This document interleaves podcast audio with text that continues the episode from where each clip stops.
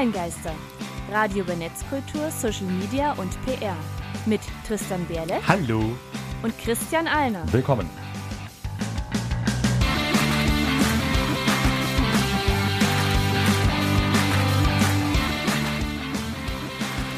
Heute geht es um Startups.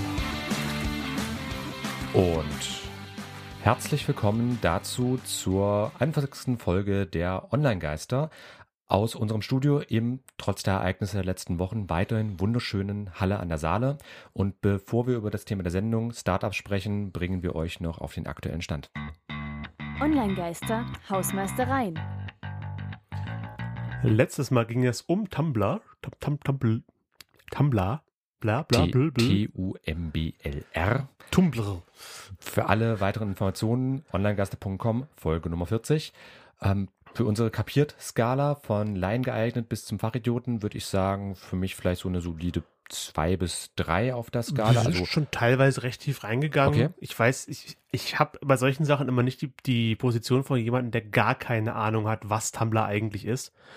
Ähm, ich kann es halt vorher schon. Ich habe jetzt nicht viel mehr gelernt, deswegen relativ weit unten auf der, also auf der Kapiert-Skala, auf der, weil oben ist ja Profi, hm. ne? Genau. Aber du hast, Ähm, also für dich jetzt als Profi war nichts Neues dabei. Das heißt aber für einen Laien, für einen Einsteiger war Sollte es durchaus verständlich sein. Gebt uns Rückmeldungen. Wisst, kennt ihr jetzt Tumblr besser, wenn ihr Tumblr vorher gar nicht kanntet. Genau. Und da gleich mal zu unserer leider ja nicht regelmäßig stattfindenden Statistikauswertung. Ähm, die Zahlen zu Tumblr waren durchaus wie üblich gewesen, sowohl Radio als auch Podcast. Was mir aber gerade auffällt als Spitze, ist unsere Folge zum Thema Darknet. Die geht gerade richtig durch die Decke, Oh. hat so das Dreifache der üblichen Download-Zahlen. Dann haben wir da was Insofern- richtig gemacht. Vielleicht, weil ich im Hauptteil der Sendung nicht vorkomme, sondern nur das Interview mit dir und dem netten Kollegen, das ich leider vergessen habe, Stefan. Stefan May war das gewesen, Stefan May. genau, der ZDF-Redakteur. Ähm, kann sein, muss nicht sein. Ich habe dich eigentlich immer ganz gerne als Co-Moderator, aber vielleicht war es schlicht und ergreifend das Thema gewesen. Aber Aber wer macht schon Tatsache- Podcasts über Darknet? Tum- Tumblr gibt es jede Woche einen Podcast, aber über Darknet? Da kann uns vielleicht auch eine Studie helfen, die jetzt vor kurzem rausgekommen ist. Da gleich zur ersten Meldung nämlich. Die ARD-ZDF-Online-Studie ist für das Jahr 2019 erschienen. Jährlich seit 1997 rausgebracht, also inzwischen auch schon so ein halbes Geschichtsbuch des Internets. Mhm. Halt eben in Kooperation von ARD und ZDF. Und ähm, immer wieder mit sehr interessanten Zahlen, Daten und Fakten zu Social Media, Streaming, Podcasts und so weiter. Zumindest haben wir uns jetzt die drei Ja, Bereiche rausgesucht. Also wenige Überraschung, immer noch meist genutzt ist WhatsApp. Dann Facebook hat die Hälfte von WhatsApp. Äh, Instagram, Snapchat. Da immer noch relativ weit hinten. Deutschland ist Twitter. LinkedIn gibt's noch. Wer jetzt nachzieht, ist TikTok. Genau. Und was aber auch ganz interessant ist, betreffend der Nutzungszahlen. Also WhatsApp ist äh, eine Plattform, die sehr häufig täglich genutzt wird. Da wurde also unterschieden zwischen monatlicher, wöchentlicher und täglicher Nutzung, also vom Gelegenheitsnutzer bis zum Heavy-User, der wirklich tagtäglich diese Plattformen öffnet. Ähm, da ist WhatsApp mit so, oh Gott, locker fast 90 Prozent Anteil, würde ich sagen. Also bei, bei seinen Taucht jetzt Prozentbereich leider in der ähm, Statistik nicht Ja. auf. Man sieht 63 Millionen nutzen von es- 76 Von insgesamt. 76 Millionen nutzen Ja, es also- täglich, aber man sieht ja nicht, wie viele Millionen es wöchentlich benutzen. Also nicht Millionen Prozent. Also 76 Prozent, 76 Prozent der Befragten nutzen WhatsApp. ah, ich dachte jetzt alle, davon alle 63 Internetnutzer in Deutschland wäre das, weil das würde auch hinkommen, ungefähr, oder? Ähm, da gehen die Zahlen auseinander, aber bevor wir jetzt unsere Hörer da verwirren. Achso, also, also 14- bis 29-Jährige. Gut, davon gibt es keine 63 Millionen in Deutschland. Aber jedenfalls 76 Prozent der Befragten nutzen WhatsApp, dann nur noch 35 Prozent der Befragten nutzen Facebook ähm, und 21 Prozent der Befragten ähm, nutzen Instagram. Aber Kurz der Vollständigkeit halber, es gibt natürlich Mehrfachnennungen, weil Ja. Leute Facebook und WhatsApp gleichzeitig benutzen können. Das sowieso.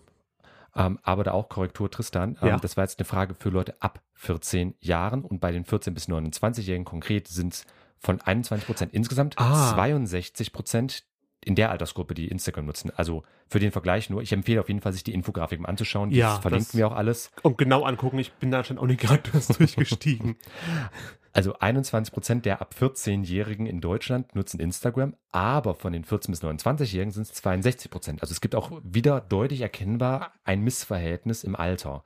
Genauso auch bei Snapchat, Twitch, was so ein Neueinstieg ist, ähm, oder halt eben TikTok, da haben wir auch in unserer Folge Nummer 39 Ja. drüber gesprochen als Schwerpunktthema. Twitch steht, glaube ich, noch aus, das müssten wir mal machen. Snapchat war ja unsere Folge 5 gewesen. Bietet sie jetzt auch wieder an, gerade aktuell Twitch. mit allem drum und dran. Und das einfach erstmal für die allgemeine Übersicht. Also jetzt, jetzt wirklich nichts Neues dabei. So die üblichen Verdächtigen, WhatsApp, Facebook, Instagram, das sind die ersten Plätze. Aber was ich interessant finde, dass Snapchat halt sehr stark gewonnen hat. Twitch auch populäres, als man denken könnte. Ich hätte noch gerne einen Vergleich zum Vorjahr. Oder zum, wird, Mhm. kommt der jährlich, oder? Die kommt jährlich heraus, Ja. aber halt mit unterschiedlichen Schwerpunkten. Also ja, so. äh, es gibt immer mal eine Übersicht, aber ich kann sagen, generell WhatsApp, Facebook, Instagram, das bleibt ähnlich Mhm. stark. Ähm, Instagram hat vor allem in den letzten Jahren auch sehr stark gewonnen. Snapchat war vorher so im Bereich wie Twitter, LinkedIn, Xing, so um irgendwas um die 5% meistens gewesen. Die haben sich jetzt auf 8% immerhin steigern können. Also von wegen, Snapchat ist tot. Die haben jetzt auch im Sommer ganz gute Quartalszahlen vorgelegt. Also insofern, die halten sich. Okay, schreibt Twitch auf die Themenliste. Wir haben schon Folgen zu Twitter, wir haben schon Folgen zu ähm, TikTok, aber noch keine zu Twitch, obwohl das mehr Nutzer hat. Ja. Ich meine, wir haben immerhin 40 Folgen für Tumblr gebraucht, aber wir haben es hinbekommen. Also wir erfüllen diese Liste auch. so, dann vielleicht noch für die Info kurz. Ähm, das finde ich jetzt für Streaming ganz interessant. Generell Mediatheken, um das mal so zusammenzufassen, was es da an Streaming-Portalen gibt, werden genutzt. Und die allgemeine Nutzung von Mediatheken, da sind vor allem ARD, ZDF-Mediatheken sehr weit vorne. Mhm. Also 57 Prozent der Befragten ab 14 für das Jahr 2019, für den Erhebungszeitraum. Ähm, 57 Prozent benutzen Mediatheken an sich und davon halt 41 Prozent die ARD, 39 Prozent die ZDF-Mediathek und dahinter dann halt eben dritte also, ja, Programme die, die und ersten so. Privatsender sind dann erst halt bei 16, 17 Prozent. Das ist schon deutlicher Abfall zu den Ja. öffentlich-rechtlichen. Aber also die Also, Sachen, die dann da laufen, hole ich halt nicht nach. Wenn ich was nachhole, dann eine ARD-Media oder ZDF-Mediathek, äh, weil ich auch keinen Fernseher habe. Also wenn auf ARD, ZDF was läuft, was ich sehen will, dann nutze ich die Mediathek. das sind jetzt aber auch nur die klassischen Mediatheken, also halt eben der üblichen TV-Sender. Extra aufgeführt wurden hier dann auch nochmal Videostreaming-Dienste und da etwa die Hälfte, 55 Prozent, nutzen Streaming-Dienste. Ja. Und davon am populärsten Netflix und Amazon Prime in Gleich der auf. Erhebung gleich auf. Aber es gibt auch eine andere Studie, also eine andere Statistik äh, in der Studie. Ähm, Wenn es wieder um die 14- bis 29-Jährigen geht, da hat Netflix die Nase vorne. Ja, ich denke, da ist das Marketing auch ansprechender für jüngere Leute. Amazon Prime ist eher, also ich kenne das, meine, meine Mutter hat Amazon, hat erst Amazon Prime, dann Netflix. Ich hatte nur Netflix. Und letzter Teil, ähm, das wurde unter Musikstreaming zusammengefasst, wo auch Podcasts gleich mit erhoben worden sind. Da ist in Deutschland nicht iTunes oder Apple Podcasts, weil das jetzt in der, Stu in der Statistik hier nicht extra aufgetaucht ist, am ersten Platz, sondern Spotify.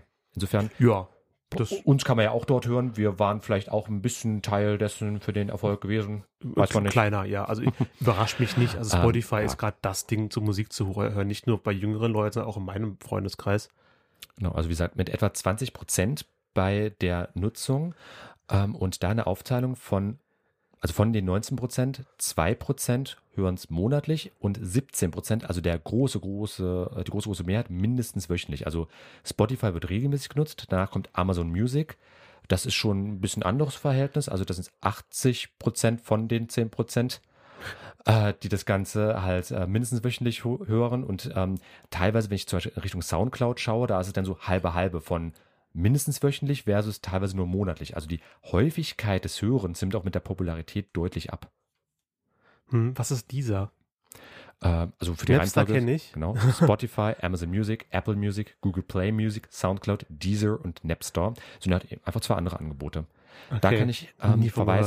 Socialmediastatistik.de hat da mal so eine Übersicht gemacht, welche Streaming-Anbieter es gerade gibt. Einfach mal Adresse eingeben, Streaming, Musik suchen, findet sich. Und wir empfehlen euch vor allem die ARD ZDF Online-Studie selbst mal aufzusuchen. Unter einfach ardzdfonlinestudie.de erreichbar, jeweils mit Bindestrich geschrieben. Für alle weiteren Details verlinken wir euch auch nochmal in den Show Notes. ByteDance baut ein Smartphone. ByteDance ist die, das Unternehmen hinter TikTok und äh, die möchten jetzt ein Smartphone bauen. Haben Facebook, Amazon bisher noch nicht hinbekommen. Google, ja, baut schon eigene Smartphones. Mhm. Ähm, und jetzt möchte TikToks Mutterkonzern ein eigenes Smartphone auf den Markt bringen. kann man diskutieren. Also Snapchat hat ja auch mit seinen Spectacles, so Datenbrillen, versucht sich zu positionieren. Die kamen ja, nicht schlecht an, aber ist auch nicht besonders gut. War halt eben einfach so ein Gimmick gewesen. ByteDance will ein eigenes Smartphone auf den Markt bringen, kann man halt insofern kritisch sehen. Hatten wir auch so ein bisschen diskutiert bei unserer TikTok-Folge, wo wir im Nachgang dann von TikTok Deutschland auch kontaktiert worden sind. Also liebe Leute, Interview steht noch aus. Ich habe euch angefragt. Ihr hört uns. Das weiß ich inzwischen. Wir, wir haben Zeit. Hm. Und Komm, ich sehe es halt insofern schwierig, weil ByteDance ist ein chinesisches Unternehmen. TikTok ist zwar das internationale Pendant zu Douyin, wie sich die chinesische Variante von TikTok nennt. Insofern die Zensur gibt es da jetzt durch die Trennung nicht so richtig. Aber selbst bei TikTok, wenn man da zum Beispiel Hongkong-Proteste sucht, da findet sich sehr, sehr wenig. Genau auch ähm, der CEO von ByteDance dann eben, zu dem ja auch TikTok gehört, hat sich da den Four Consciousness des chinesischen Staatspräsidenten Xi Jinping angeschlossen, wo halt unter anderem auch Lenkung der öffentlichen Meinung drin ist. Und Ja. Was ist eine gute öffentliche Meinung in China? Das, was der kommunistischen Partei entspricht. Insofern, wenn die, da dann ein Smartphone auf den Markt gebracht wird, sehe ich das persönlich sehr kritisch. Lass mich da aber gerne auf ein Gespräch ein. Also insofern, liebes TikTok Deutschland-Team, Ich meldet weiß nicht, ob da TikTok. Deutschland so viel mitzureden hat, wenn deren Mutterkonzern ein Smartphone baut. Ja, aber die müssen mindestens als Unternehmen halt auch mit dem Fallout von solchen Entscheidungen Ja, rechnen ja, natürlich. und arbeiten. Das- Also ich sehe erstmal, okay, die bauen ein Smartphone. Ja, es ist nach chinesischem Staatsvorbild. Das ist äh, kacke, weiß man jetzt auch, auch äh, international mehr seit dem Blizzard-Debakel. Das ist auch nochmal ein anderes Thema. Ähm, aber erstmal ist ein neues Smartphone. Konkurrenz belebt das Geschäft. Also ja, Google speichert auch unsere Daten. Ob die für so viel bessere Sachen den Sachen aus dem Smartphone machen als China, weiß ich nicht. Und genau das würde ich halt gerne diskutieren. Einfach die verschiedenen Meinungen. Apropos diskutieren, äh, verschiedene Meinungen. Ähm, es ging nicht alle Medien, wir müssen es nochmal kurz äh, erwähnen, am 9. Oktober ist ja auch in unserer Heimatstadt Halle äh, der schreckliche Terroranschlag passiert äh, von der Person, ich habe ihren Namen wieder vergessen, ich will noch gar nicht erwähnen. Wollen wir das aber nochmal machen? Ja, Wir sind von der, einfach nur, ist es passiert? Ja. Ich glaube, das ist in den allen Medien durchgängig behandelt worden.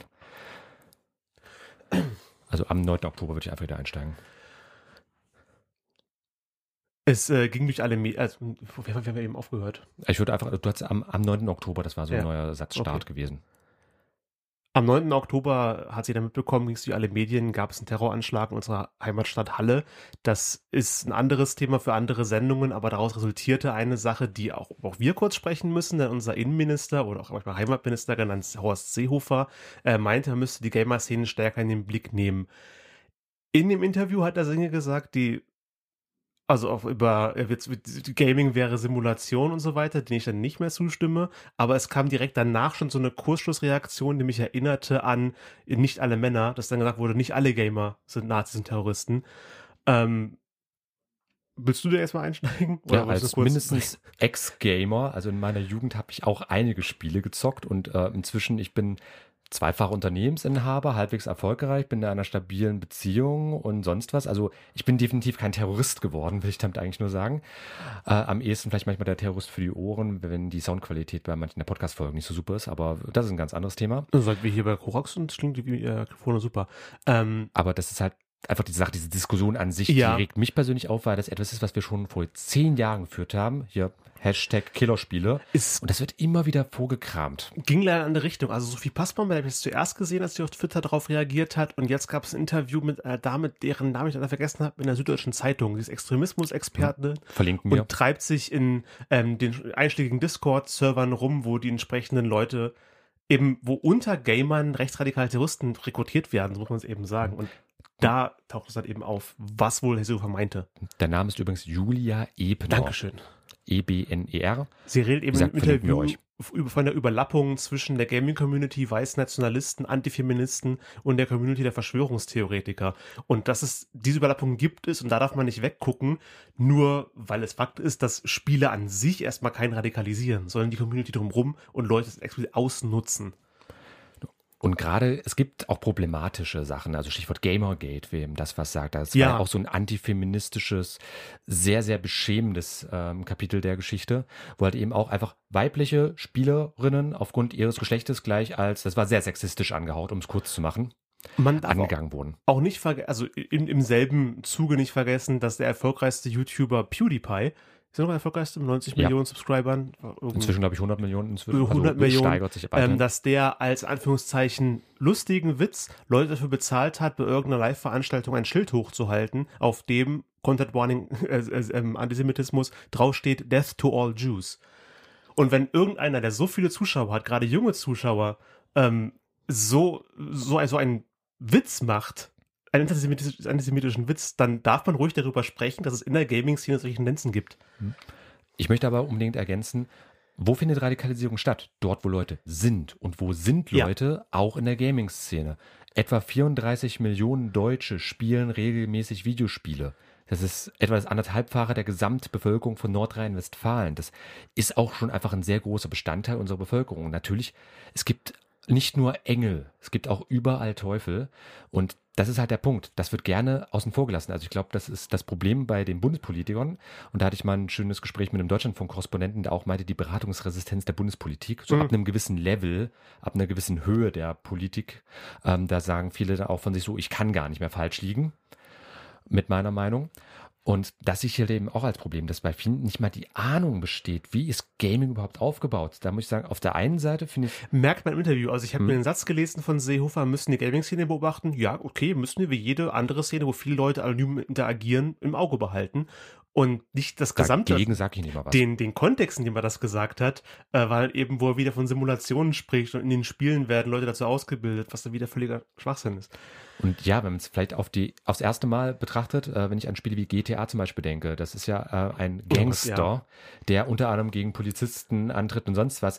Das auf den ersten Blick, klar, das ist erstmal sowas, aber ich meine, wenn man mal vergleicht, was ist bei einem Schützenverein denn das eigentliche Thema? Da wird man definitiv im Umgang Ja, gut, da, mit echten da schießt Waffen du aber auf geschult. zu Pappscheiben. Ja, aber bei Spielen machst du was? Da schießt du dann auf Die sehen aber virtuelle menschlich aus. Gegner.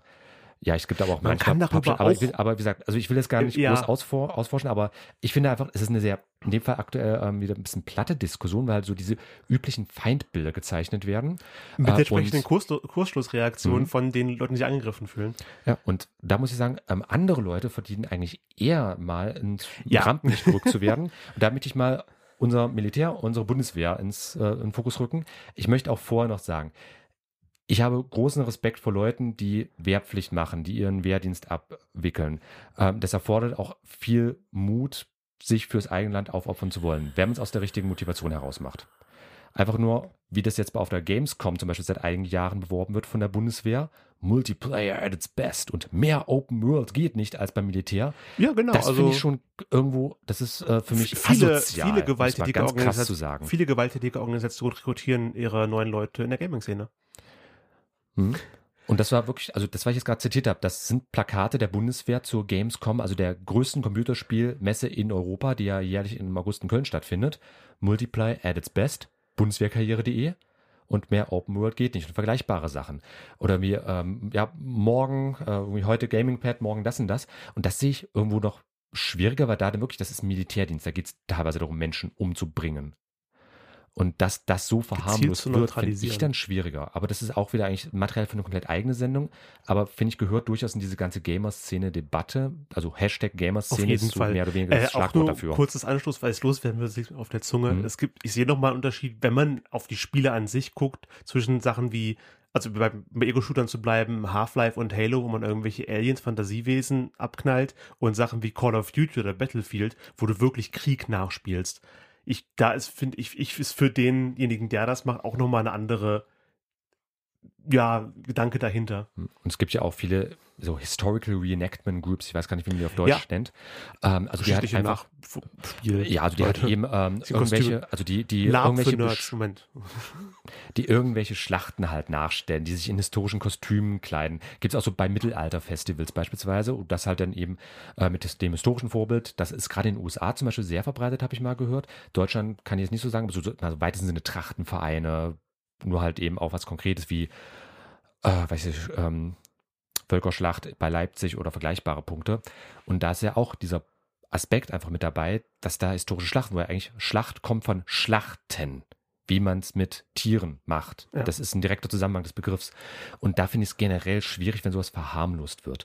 Aber da auch, Fragen die Runde, liebe Online-Geister da draußen, liebe Hörer, wie ist eure Meinung?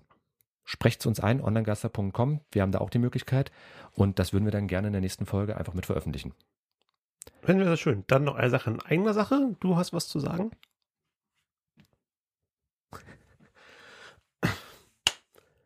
Dann noch eine Meldung in eigener Sache. Der Seminar ist Christians neues Startup. Und der will dort eine Mediathek für den Mittelstand hochzählen. Genau, und deswegen wollen wir gerade ermitteln, was Erwachsene bei Weiterbildungen eigentlich interessiert. Wir haben dann ein paar Fragen und die ersten 100 Rückmeldungen erhalten kostenlosen Zugang zum fertigen Produkt, was sonst kostenpflichtig ist. Und insofern, liebe Online-Gäste, ihr würdet meinen Mitarbeitern Andreas, Christina, Pia und mir auch enorm helfen, wenn ihr einfach kurz das Ganze ausfüllt. Link gibt's in den Show Notes und das einfach nur als kleiner Shoutout in einer Sache kurz mal angemerkt. Könnte ich jetzt quasi, bevor die Sendung ausgestrahlt wird, eine Rückmeldung geben und quasi automatisch kostenlosen Zugang kriegen? Also ein paar Plätze sind noch frei. Es gab schon eine Rückmeldung. Ja. Oh, ich dachte, das machst du jetzt in der Sendung zum ersten Mal. Muss ich mir ranhalten. Ne? Na, das sind jetzt die Exclusives gewesen für die Newsletter-Abonnenten und für der Seminar-Netzwerk. Das ist ja unsere Facebook-Gruppe. Die kriegen so einen Content vorab. Ah. Also insofern, liebe Warum Leute. Sagst du mir das nicht? Ich muss mir ranhalten, die Sendung fertig machen, damit ich eine Rückmeldung geben kann. äh, Lied. Ich, wir konnten uns nicht entscheiden, Ja. welches wir reinnehmen wollten, deswegen haben wir einfach alle mal, all- alle genommen. Äh, Einmal alle Lieder bitte. Für die Radiohörer gibt es jetzt Musik.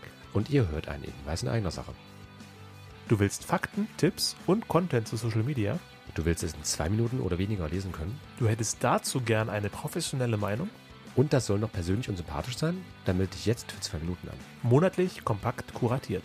www.onlinegeister.com slash newsletter.